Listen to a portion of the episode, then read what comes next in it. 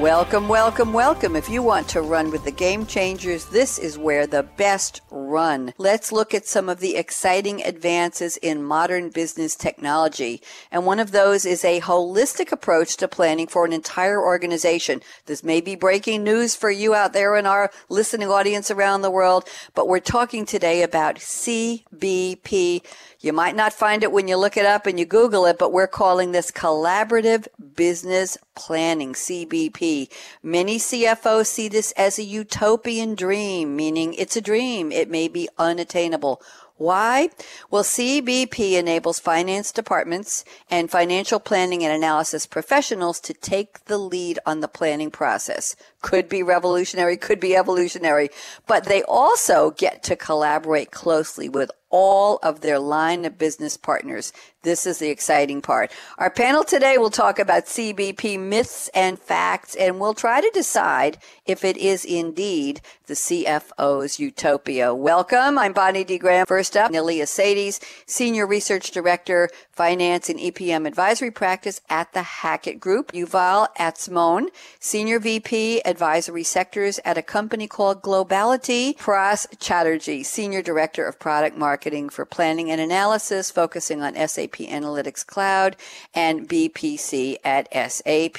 Nilly has sent us from Peter Drucker, 1909 to 2005, Austrian-born American management consultant, educator, and author. In today's economy, the most important resource is no longer labor, capital, or land. It is knowledge. It is indeed all about knowledge. Knowledge in its broader sense, knowledge in the sense of having access to data, big data, cross-functional, across the organization and external to the organization, very important, and the exchange of knowledge between peers.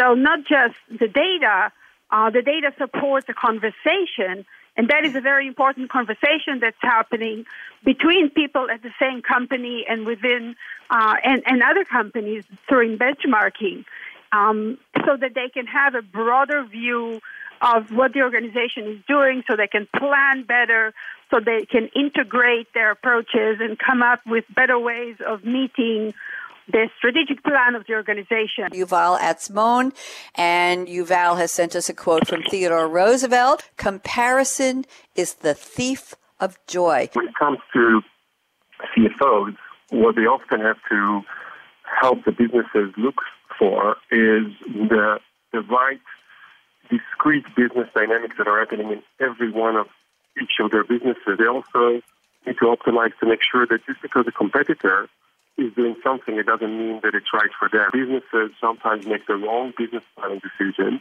by comparing themselves to the wrong benchmark or by being influenced. But what is an inevitable emotional bias? Yuval, do you agree that CBP is a utopia? Is it far off? Is it a reality? I certainly think that it is more of a stimulating concept than it is a reality. So I think the notion of bringing with you the full crowdsourcing capability of your organization is very significant, very important for companies to go for, even if they don't take it to success. Pras Chatterjee at SAP, and Pras has sent us a quote from Vince Lombardi.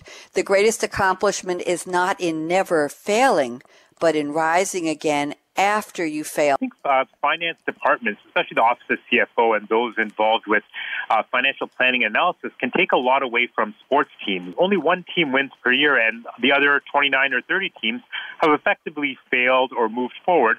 But what they do at the end of the year, it's always documented in the media, is that they regroup, they think, they recalibrate, they try to learn from their mistakes, they make additions, make subtractions, revamp the strategy, and do what they can the following year to move towards the end goal. And, finance departments often plan in a scheduled manner, but they do their annual budgets, their annual forecasts, and there's lots of trials and tribulations, data that was missed, forecasts or assumptions that were not taken into consideration, collaboration that just wasn't done. And effectively by the time you finished your budget, it's wrong because, you know, reality has kicked in.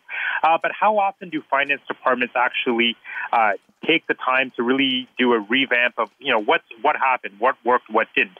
Oftentimes when I talk to finance departments about the latest in technology, whether it's the cloud, in-memory, new processes like collaborative business planning, I'll often get a feedback such as, well, we tried that and it didn't work last time, so we're not going to go there. I think it is a paralyzing fear. It's almost like sticking with status quo because if you try something different, so, why rock the boat? Let's stick with what we have. Let's stick with the status quo. As finance departments become more, you know, strive to become much more relevant, become much more of a business partner, they'll have to, you know, move past the fear of failing. I'm Bonnie D. Graham, and here's my call to action. Fasten your seatbelt. What are you waiting for? Even in utopia, you're probably going to need a seatbelt.